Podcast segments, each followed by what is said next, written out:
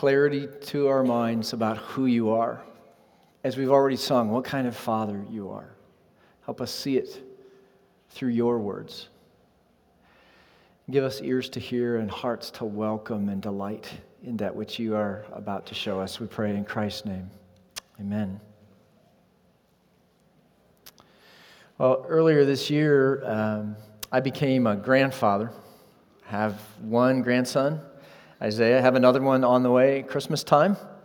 Um, one of the things that I'm going to get to do as a, as a grandfather is uh, I, I get to tell my grandchildren what my dad was like. Because they, they, don't know him. My dad has gone to be with the Lord. They'll never get to know him in this life. Um, I, so I can show them a picture. And uh, it's my dad on the right and my uncle on the left, somewhere in the Pacific in World War II. I can tell him that he was raised dirt poor in the Midwest and uh, grew up to, to serve his country at Iwo Jima and throughout the Pacific, and uh, that he, along with my uncle Dick there, they uh, ran a successful small business in our hometown, little hometown in the middle of a cornfield in the Midwest. Uh, Trotter and Hodel it was a car, car business. You could take your car there and get it repaired. My dad did paint and body work, and my uncle Dick did the mechanical work. And uh, I get to tell them what my dad was like. More than showing a picture, I can tell them stories. Because uh, I have a, a, a, knowledge about my dad that very few people have. And I can tell them, I could tell my grandkids a story about how when I was little, I wanted a go kart. So my dad took a self propelled lawnmower and welded it to the back of my wagon and called it a go kart. And I terrorized the neighborhood in that go kart under the, under the illusion that that lawnmower really was a go kart. But, uh, you know, he was a hardworking, uh, generous man. And uh, I, I get to tell my grandkids about him. It is the privilege of sons to pass on the knowledge of their father. And I think that's part of what the book of Hebrews is teaching us at the very beginning of it. We're going to study the book of Hebrews together next year. But it starts this way. Long ago, at many times and in many ways, God spoke to our fathers by the prophets. But in these last days, He has spoken to us by His Son, whom He appointed the heir of all things, through whom also He created the world. He is the radiance of the glory of God and the exact imprint of His nature. Um, it is a stunning portrait in these verses and, and what follows of who Jesus is uniquely as God's Son. But part of that description talks about how it is that the Son shows us the Father. Did you catch it there in those verses in the middle? In these last days, He has spoken to us by His Son. The Son is the primary means by which in these last days we learn about what God is like. Because He is the radiance of the glory of God and the exact imprint of His nature. Okay? So if you want to know what the Father is like, look at the Son, consult the Son. This is how we know what God is like. We, we look at His Son. And that's what I'd like for us to do today I want to let Jesus teach us about his Father by listening in on what is Jesus' favorite teaching technique storytelling. Okay? Jesus loved to tell stories. You can't read one of the gospel accounts without encountering a number of them. Um, at least in, the, in Matthew, Mark, and Luke, they're full of Jesus teaching in what we would call parables, short stories designed to teach us about God and his kingdom. And so, what I want to do today is consider six of them. So, uh, we're not going to consider them in depth, obviously. And we're not even going to look at what their primary teaching is, which is what parables are usually the way they are taught. We're just going to look for God in them and see how it is that the Son, in his teaching, shows us the Father. And we're going to find out in one of our parables, God appears as a father. And in another, he appear, appears as a king. And in the last four we'll look at, he appears as a master and a landowner. Um, but there is a theme that's woven throughout all six of these parables, kind of dot to dot to dot, that shows us who the Son wants us to know the Father to be. And I want you to look for that with me as we go through these. We're going to start with one that should be very familiar to you. We just taught it in Luke chapter 15. It's the parable of the prodigal son. So you can turn in your Bibles to Luke 15. I'm going to bounce you around the Bible just a little bit this morning, but they're all in the Gospel, so you don't have to chase me far. So Luke 15 is where we'll start. And let me summarize it since we just taught it. Father had two sons. The younger son decided that even though his father was still alive, he wanted his inheritance. And so his father gave it to him. And young son went off, lived in a foreign land, and squandered the entire inheritance and found himself in the midst of a famine, uh, a Jewish boy feeding pigs, wishing that he could eat their food. So he came to his senses at that time and realized that the hired hands at his father's house were eating better than he was. And so he hatched a plan to return to his father's house as a hired hand. And so he leaves the far country, leaves the pig pen, he starts his way home, and along the way, his plan is cut short because his father sees him when he is still yet a long way off. And he runs to his son and he embraces him and he kisses him and he gives him a ring and a robe and sandals. And then he throws an amazing party because the son who was lost has been found. And everything is marvelous except for the fact that his older brother is out working in the field and he overhears the music and the dancing going on and he wonders what's going on and he finds out that his father has thrown a party for his rebellious, uh, wealth squandering son and he is upset. The father comes out to his son and pleads with him to come in and join the party um, because his brother, who had been lost, now had been found. And as we taught through it, I pointed out three really surprising things about this Middle Eastern father in Jesus' story. And I want to look at those again today, real briefly, just to remind us what kind of father this is in verse 15, it says, um, Jesus said there was a man who had two sons, and the younger of them said to his father, Father, give me the share of property that's coming to me. And he divided his property between them. This is the first surprising thing about this father.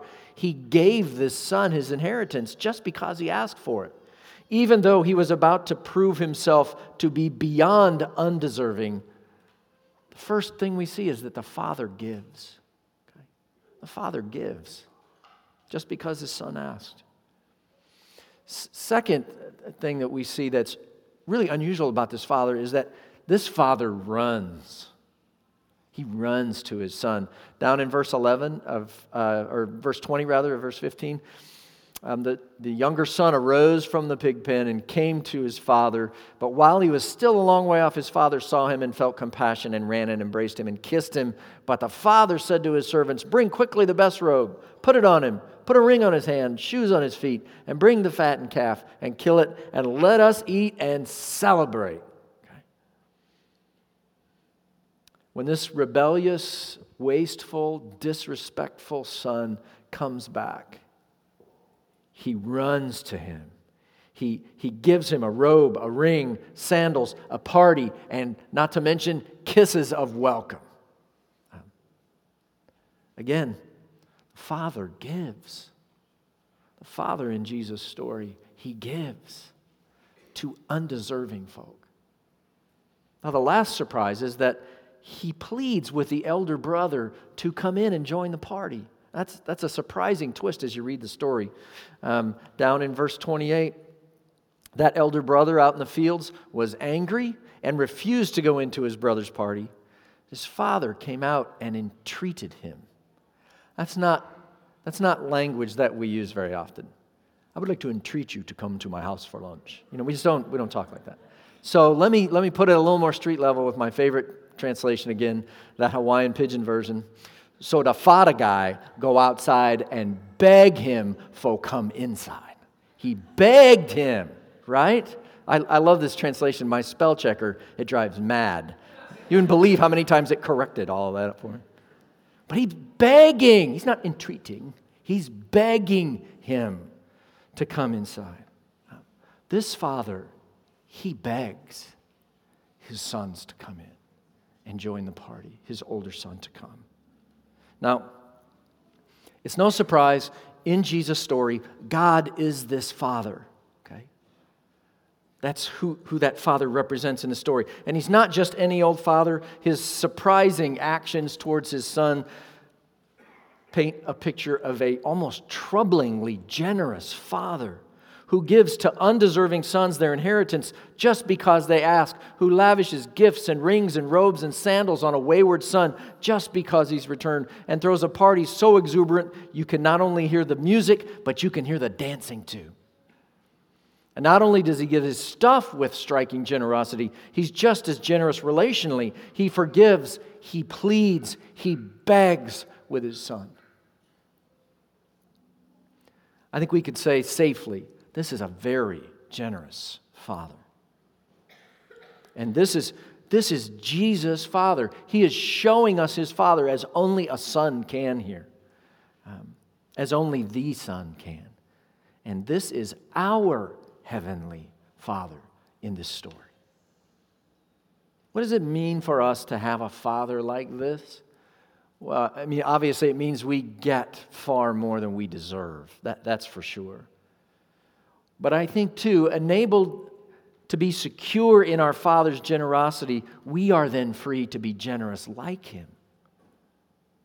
Kind of like Father, like sons, kind of thing. Our God is the generous Father in Jesus' story. Okay.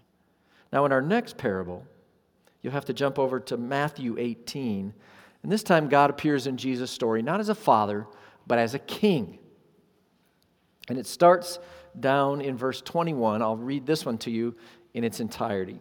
So Peter came up and said to Jesus, Lord, how often will my brother sin against me and I forgive him? As many as seven times?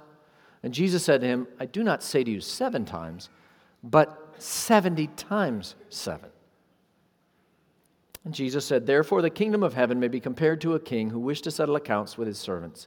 When he began to settle, one was brought to him who owed him 10,000 talents.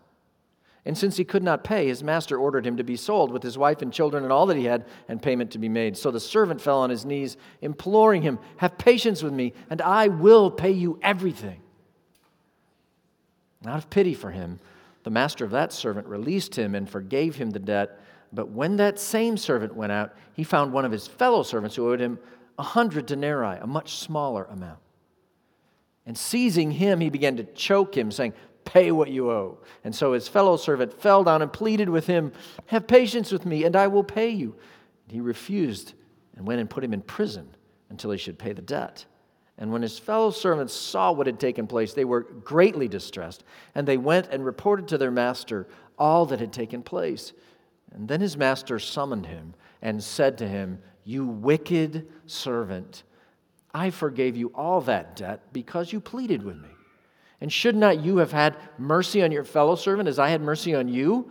And in anger, his master delivered him to the jailers until he should pay all his debt. So also my heavenly Father will do to every one of you if you do not forgive your brother from the heart. So clearly, right? The main point of this story Jesus is telling is about forgiveness. And it, you could summarize it this way Forgive as you have been forgiven, or else, right? It almost ends with a threat. You know, also, my Heavenly Father will do to you, every one of you, if you don't forgive your brother from the heart. Um, man, how this servant was forgiven is really kind of the linchpin of the, of the story. Um, he was forgiven a debt of 10,000 talents.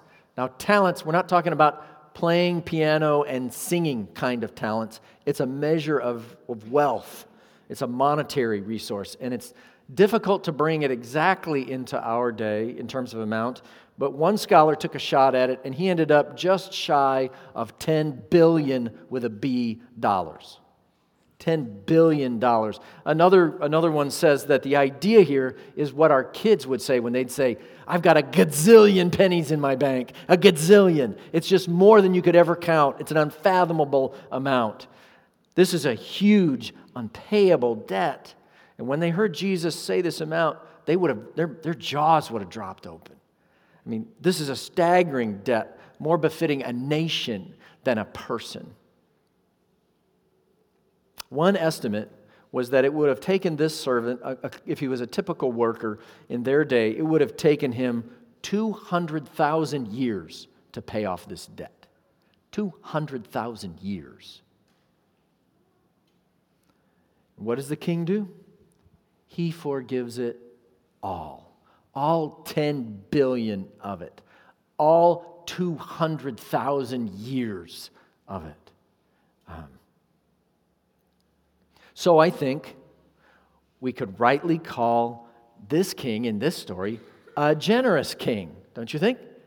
Uh, lavishly, crazily, excessively generous king. Uh, a $10 billion kind of generous king. And again, God is this crazy, generous king in this story. He represents God. This is what God is like. What does it mean for you and me to have a king like this? Okay. Well, clearly, the moral of the story is we're to forgive as we have been forgiven. And in this story, we are the servant with the unpayable debt. Our sin is a $10 billion debt that we can't work off. It would take us 200,000 years to work off our sin. It simply can't be done.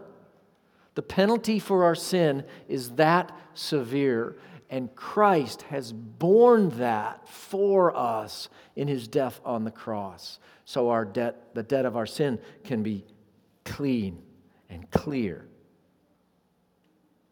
If you know Christ, you know 200,000 years of debt forgiveness. And having received such wildly generous forgiveness, according to the parable, we ought to be super eager to pass it on, to be generous in turn with our forgiveness. You know, followers of Jesus who've received this kind of forgiveness, we ought to be the last person ever to hold a grudge. Our God is this generous king in Jesus' story. Now, in the remaining stories, God is going to show up as the master of the house or, or the owner of the property. And um, if you want to flip to Luke, Luke chapter 14 is where we'll be next in, in this next one. Luke chapter 14, Jesus says, A man once gave a great banquet and invited many. And at the time, for the banquet, um, he sent his servant to say to those who had been invited, Come, everything is now ready. But they all alike began to make excuses. The first said to him, I have bought a field and I must go out and see it. Please have me excused. And if you read the rest of the story, on and on they go. They're each one of them making excuses, and no one comes. Lots of excuses. No one decides to come. Well, the owner of the house, the master here, says to his servant, Come, or the servant came and reported these things, all these excuses, to his master. And the master of the house became angry and said to his servant, Go out quickly to the streets and, and lanes of the city and bring in the poor and crippled and blind and lame. And the servant said, Sir, what you commanded has been done, and still there is room. And the master said to the servant, Go out to the highways and hedges and compel people to come in, that my house may be filled. For I tell you, none of those men who are invited shall taste my banquet. And the story ends on a kind of exclusive, almost bitter sounding note, right? Like, like people are being invited just so those first guys don't get a shot to get in. Um, but I, I, don't want, I don't want you to feel like that's the primary motivation behind the master's actions in this story. It's easy to miss what went on earlier. Look, look at how the story starts in verse 16. The master said to him, uh, or Jesus said to, to them, A man once gave a great banquet and invited many. He, he's inviting many to this party. And down in verse 23, it says, The master said to the servant, Go out to the highways and hedges and compel people to come in, that my house may be filled. He wants his house full of guests. You get the sense this king really wants to have a party. He really wants company. He wants friends over.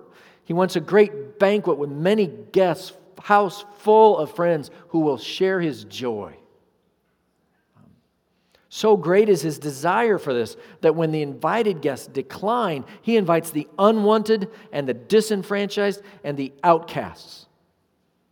What, what might be called a basket of deplorables. And then this master says, Come on in. We, I want you at my banquet. He has so much joy. You get the sense he just has to share it with somebody, lots of somebodies. And again, God is this master in Jesus' story. He really wants to throw a lavish party and probably an expensive party too. That's our master, those of us who follow Christ. What's it like to have a master like that? A king who wants his house full of guests, even ones that no one else would ever think of inviting. And I personally find it freeing because you don't have to be good enough for this invite. You don't have to earn it.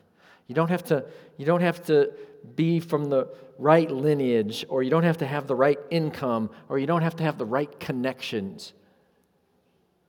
And there's room for your friends too. You can bring your friends to this party, to this great banquet that the Master's throwing.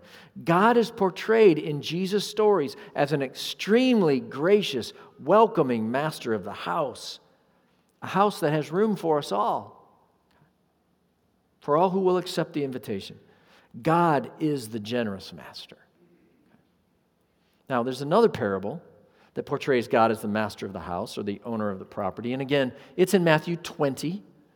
And again, I've taught this one recently, so I'm going to summarize it a bit after I set it up for you.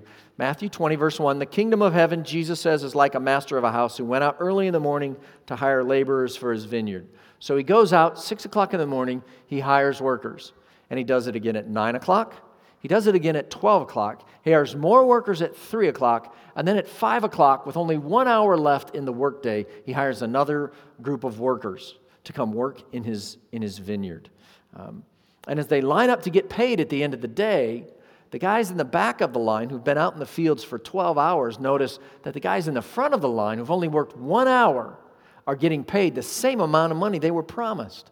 And they start to get excited until they get there and they're only paid what they were promised. And then they start to grumble because the guys who worked one hour are paid the same that they are being paid. And the master responds this way down in verse 14. He says, To those who were grumbling, who'd worked all day in the fields, take what belongs to you and go. I choose to give to this last worker as I give to you. Am I not allowed to do what I choose with what belongs to me? Or do you begrudge my generosity? So the last will be first, and the first last. So, in this story, this, uh, this landowner, he is handing out paychecks way beyond what is deserved. This is not sound business practice, right? Um, if the first workers were making, say, $15 an hour all day, these last workers, he's paying almost $200 an hour. Okay. Now, were they uh, doing super high quality work? I, I doubt it. Were they super efficient, did 12 hours of work in one hour? Not likely. In fact, they were probably the worst workers. That's why they were still available with one hour left at the end of the day to hire. Nobody wanted them. Nope, he does this the master of the house, he was just wanting to be generous. Just wanting to be generous. So he paid them all the same. This master overpays late hires and lousy workers. In the language of the parable, the last get to be first. And, the, and again, no surprise, in this story, the master is God. He's like God. God, God overpays late hires and lousy workers. And you know, when, when I think about that, when I think that that's what my God is like, that makes me smile because I'm what the parable calls a last. Okay? I know what I deserve from God. Right? And I know that He is giving me way, way more than what I deserve. It's interesting. The verse right before this story carries the same kind of theme. Jesus is teaching in Matthew 19, the last verse, right before our story. Jesus says, Everyone who has left houses or brothers or sisters or father or mother or children or lands for my name's sake will receive a hundredfold and inherit eternal life. A hundredfold reward. That's our God. He, he is the master who overpays. Another story, and this will stay in Matthew the rest of our time. Matthew 24, flip over just a couple pages to Matthew 24, starting in verse 45. And again, this story, Jesus tells God is the master. Jesus says, Who then is the faithful and wise servant? In verse 45, whom his master has set over his household to give them their food at the proper time. Blessed is that servant whom his master will find so doing when he comes. Truly I say to you, he will set him over all his possessions. But if that wicked servant says to himself, My master's delayed, and begins to beat his fellow servants or eats and drinks with drunkards, the master of that servant will come on a day when he does not expect him, and in an hour he does not know, and will cut him in pieces and put him with the hypocrites. In that place, there will be weeping and gnashing of teeth. Okay, clearly, this is a story about coming judgment to servants who disbelieve that their master could return at any time, anytime soon, and as a result, they are not expectantly ready. And the language is terrifying. They'll cut him in pieces and put him with the hypocrites. In that place, there'll be weeping and gnashing of teeth. So it's a parable about judgment. What I want you to see is that even in a parable that has its main weight about judgment, there's this backdrop of the generosity of God that sneaks its way in as Jesus teaches us. See, the master in this story, in verses 45 to 47, before the story turns dark with judgment, God is the master who is lavishly rewarding his servants. Look at verse 45. It starts out by saying, Who then is the faithful and wise servant? So we almost miss this because of the way this, the parable ends. But who's the faithful and wise servant whom his master has set over his household to give them their food at the proper time? So he's in charge of the kitchen, right? He's, he's the cafeteria lady who's putting the food on your plates when you shuffle by with your tray. That's what this guy's job is. Blessed is that servant whom his master will find him so doing when he comes. And truly I say to you, he'll set him over all his possessions. Okay? So this faithful servant, he goes from managing the kitchen to being rewarded with all the master's possessions under his care. Clearly, this is intended to be seen as the great and generous promotion that you ever dreamed of, right? This is the best possible promotion from kitchen cook to estate manager. Even in a parable ominously clouded with dark judgment, the generous generosity of God in Christ peeks through. Last story, next page of your Bible, Matthew 25. Jesus says, starting in verse 14, it will be like a man, the kingdom of heaven will be like a man going on a journey who called his servants and entrusted to them his property. To one he gave five talents, to another two, and to another one, to each according to his ability, and then he went away. He who had received the five talents went at once and traded with them, and he made five talents more. So also he who had the two talents made two talents more. But he who had received the one talent went and dug in the ground and hid his master's money. And now, after a long time, the master of those servants came and settled accounts with them. And he who had received the five talents came forward, bringing five talents more, saying, Master, you delivered to me five talents. Here I have made five talents more. And his master said to him, Well done, good and faithful servant. You have been faithful over a little. I will set you over much. Enter into the joy of your master. Now, same thing happens with the two talent servant. He comes, he's got two talents more. He gives them to his master. The master says, You've been faithful over little, I will set you over much. Enter into the joy of your master. Same basic idea. But not so much with the one talent servant. Down in verse 24, he who also had received the one talent came forward, saying, Master, I knew you to be a hard man, reaping where you did not sow and gathering where you scattered no seed. So I was afraid. And I went and hid your talent in the ground. Here, you have what is yours. But his master answered him, You wicked and slothful servant, you knew that I reap where I have not sown and gather where I have scattered no seed. Then you ought to have invested my money with the bankers. And at my coming, I should have received what was my own with interest. So take the talent from him and give it to him who has the ten talents. For to everyone who has will be more given, and he will have an abundance. But from the one who has not, even what he has will be taken away. And Cast the worthless servant into the outer darkness, and in that place there will be weeping and gnashing of teeth. Okay? Another, another story about judgment. It shouts a warning. You really want to be found faithful when this master returns, right? And again, the master represents God.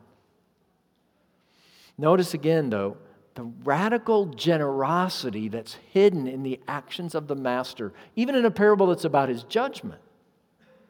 So the one servant gets five talents, and then from his master he gets five more.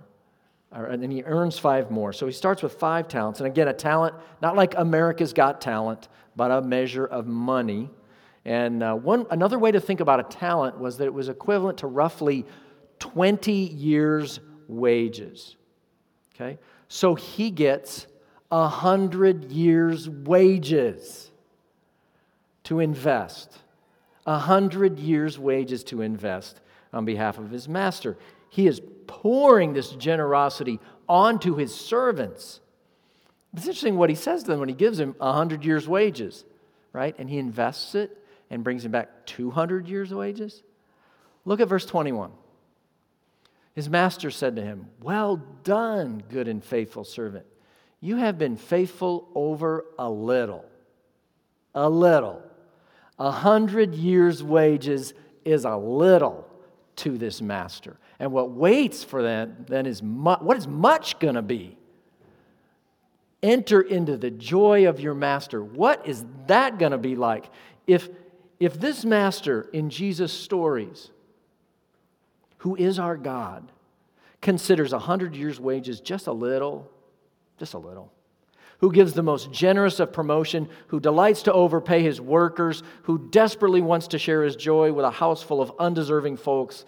Um, this is a generous master. God, our God, is the generous master in these stories. You know, if you connect the dots, all six of these parables, there's this backdrop in all of them of the generosity of God, even when the parables emphasize almost opposite traits, like the severity of God's judgments. The themes of generosity and charitability and lavish grace, they're still there. They still linger there. It's almost inescapable. So prominent is the generosity of God in Jesus' mind. Jesus knows God to be that generous father. He's a, he's a lavishly generous king. He's a generous master. So that Jesus says in Matthew chapter 7 if you then, who are evil, know how to give good gifts to your children, how much more will your Father who is in heaven give good things to those who ask him? Right? How much more? Will God be generous. When we grasp the generosity of God, then we are free to trust Him all the more.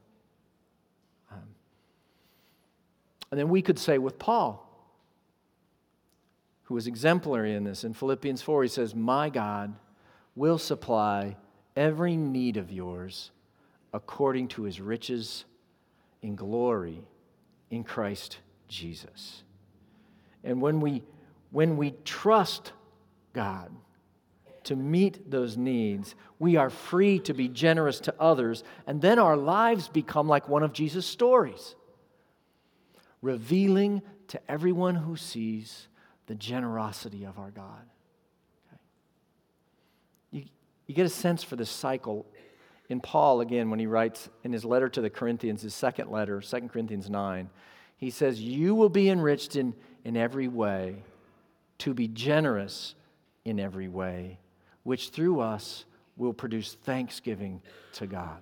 So God enriches you so you can be generous to others. And then thanksgiving is given back to God, whom your generosity reveals. We show people our Father when we are generous like Him. Now, every year, this time of year, we step out of our regular teaching and we do a two or three week teaching on generosity, in part because it's the Achilles heel of our culture, and in part because uh, our church has a great need that we present every year. Um, we call it our Journey of Faith. It's our, our capital campaign that pays for the facilities uh, that we use every, every week. Um, we've been at it for a dozen years or more now, um, and we are getting very, very close. If we are faithful the next three years, by the end of 2019, we will be debt free as a congregation. Okay? We're that close. We've gone from 2.9 million, now we owe less than $500,000 um, that, we, that we, if we are faithful, we'll, we'll, we'll be able to pay off in the next three years. And, but I've, I've been involved in this from the start. And I want you to know that for me and for Steph, this has been a training ground for us. God has trained me especially to be more generous. Uh, I am more generous now than I was a dozen years ago. And given giving faithfully to this need that our church has every single year has trained my heart more and more uh, to be like His in this vital area. And so this morning, as we start um, the next couple weeks of teaching on generosity, I would like to invite you to join me. In two weeks, we'll make commitments for the coming year, and I want to ask you to join me. And there's a couple um, sets of you that I really want to ask to join me. Let me show you something. These, this represents our pledges for the last year. Okay? What people gave, not their regular giving to the church. This is above and beyond our regular giving to the church. We decided we would not build a building that was going to negatively affect the ministries of the church. We would pay it with special sacrifices, and so we've been doing that. And last year, people made these kinds of commitments and gifts to our church to do that. And so, what I'm talking about here, I know recommends some very some very, very, very sacrificial worship, acts of worship on your part, for which I am deeply thankful. But let me show you something. Um, this represents number of families, number of households, that is, and it goes from people who gave zero in these first two columns to people who gave less than 100, 100 to 500, 500 to 1,000, 1,000 to 2,000, 2,000, 3,000, 3,000 to 4,000, 4,000 to 5,000. We had one person in that category, and then no one was giving anything over $5,000. Um, but what I want you to see, there, there's kind of an elephant in the room, right? And that is that the vast majority of our people there, the biggest, uh, gave, gave nothing, not, not a dollar. And uh, I know that many of you are students and you are, you are dirt poor. You are barely making it. But you know, let me encourage you that the average American worker spends $1,100 a year on coffee. Okay? Coffee. Now, I'm not suggesting you skip coffee for a year. You would sleep through every one of my sermons, most of them. All I'm suggesting is get somebody else to buy your coffee. Okay? I mean, let's just be practical here. Okay? Because you and me, we need to train our hearts to be generous like God. This is the way that our elders have asked us to enter into that as a church family. You should join us. Okay? That, that should be the smallest, smallest of the bars on the chart. Okay? So if, you're, if you live over there, let me encourage you. It is hard at first, and it is good at the last. Come on in and join us. Okay? This year, join us. In two weeks, turn in a card, no matter how modest, and join us. Now, the other thing I want to I want to say, uh, it's a smaller elephant, but let me just say that Steph and I have chosen to live over on this end of the chart. Okay, I don't think it's because we're the richest people in the room. I just got an upgrade and bought a 10 year old car, um, so it's not we're not there because of that reason. Um, we are there because we, we love our church, we believe in the work God's doing here, and I need to learn how to be generous. And some of you should be joining me on that right hand side of that chart. You have the, re- God has given you the resources, and you need to safeguard and train your hearts to be generous. And so I, I want to challenge you join, some of us should move over a bar or two to the right. Jo- join me in that, okay? Um, our God is stunningly generous. And I want to challenge you to represent, train your heart to represent Him. And in three years, when we're done, when we are free from the bondage that is our debt, then we will have trained our hearts to be wildly generous towards things that are much more strategic, much more enjoyable to give our resources to, and we'll be eager to do that. Now, in 10 minutes, you're going to get an email from our office. Don't open it because church probably won't be over quite yet. But you're going to get it uh, if you're on our mailing list, and uh, it's going to have a newsletter in it. It's going to have some information about the amount of money we owe, what we need, that kind of, all the logistical things. But the best thing about it, it's going to have three testimonies in it. One from someone who's brand new in the faith uh, here at Northwake, one from someone who was just sent out by Northwake to serve in another place, and one from someone who's been loved deeply by our church through a really difficult time of suffering. Uh, you should read those. And I just want you to dream with me about what will it be like when all of our resources goes to lives like that, to changing lives like that, when we get free from the debt that we have right now. And so I, I know uh, normally on your day of rest, I hope you don't read emails. Just read that one today. It will encourage you. Um, there are three fantastic uh, testimonies of what God is doing.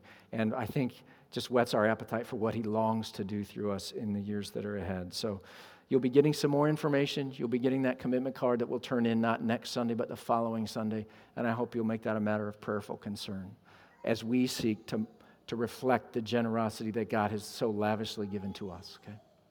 So bow with me in prayer um, at this time. Lord, um, it is us, it is uh,